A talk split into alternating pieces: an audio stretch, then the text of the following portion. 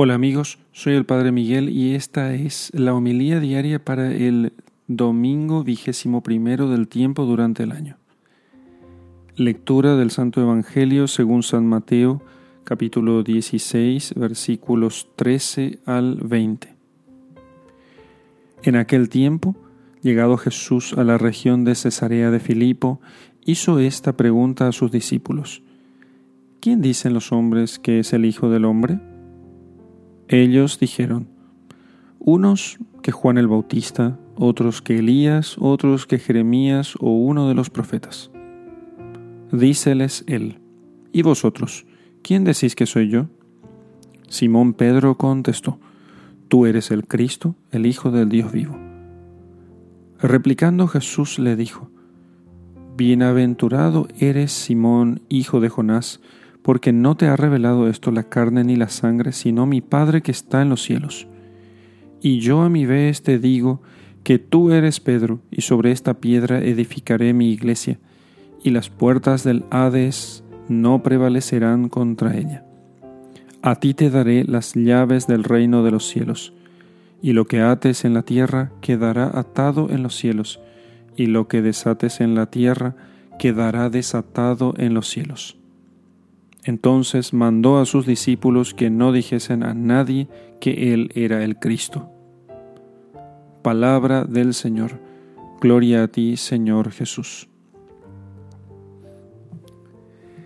Ciertamente, el misterio más importante de la doctrina cristiana es la naturaleza divina de Jesucristo. Muchos aceptan a Jesús como un hombre bueno, como un profeta inclusive, como un hombre ejemplar, pero aceptar a Jesucristo como el Hijo de Dios, ah, eso es cosa difícil. Aceptar a Jesucristo como el Hijo de Dios cambia todo. Hace que sus palabras no sean mera opinión, incluso un consejo autorizado.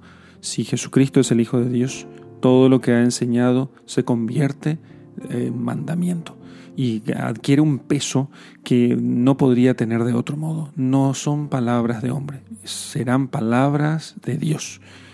Cuando Pedro reconoce que Jesús es el ungido, el Cristo, el que había de venir, el Hijo de Dios, entonces Jesucristo reconoce en las palabras de Pedro que aquello no venía de, su carne, de su sangre, ¿eh? o sea, no venía de su discernimiento humano, sino que Dios se lo había revelado. Y entonces le dicen, bueno, sobre esta piedra, que sos vos, que has acabado de confesarme, o sea, de, de, confesar con tus labios que yo soy el Mesías, el Hijo de Dios, sobre esta piedra edificaré mi iglesia. Así entonces, la unidad, el fundamento de la unidad de toda la iglesia no es la unión, simple unión con una persona, con la persona del Papa. O sea, no es una unión eh, meramente exterior con la persona del Papa, una especie de fidelidad puramente humana.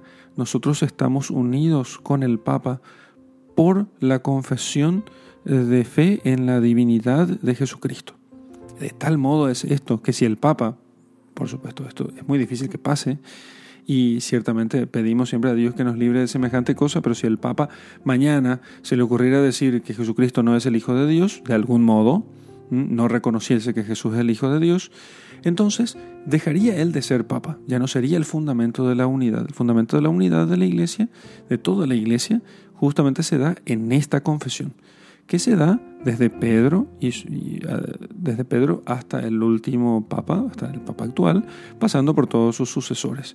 Ese es el fundamento de la unidad. El fundamento de la unidad no es que nos tomemos de las manos y estemos contentos juntos cantando, qué sé yo, canciones de niños, sino que el fundamento de nuestra unidad, las cadenas que nos unen son la cadena, las cadenas, los eslabones de esta cadena están formados por estas confesiones de fe, que confiesan y reconocen que Jesús es el Hijo de Dios. No hay cosa más importante, porque de esto se desprende o se deriva todo, absolutamente todo, todo lo demás. Si Jesús es el Hijo de Dios, todo lo demás tiene sentido. Por eso pedimos constantemente que el Señor guarde al Papa en la verdadera fe. Eso siempre los cristianos han pedido.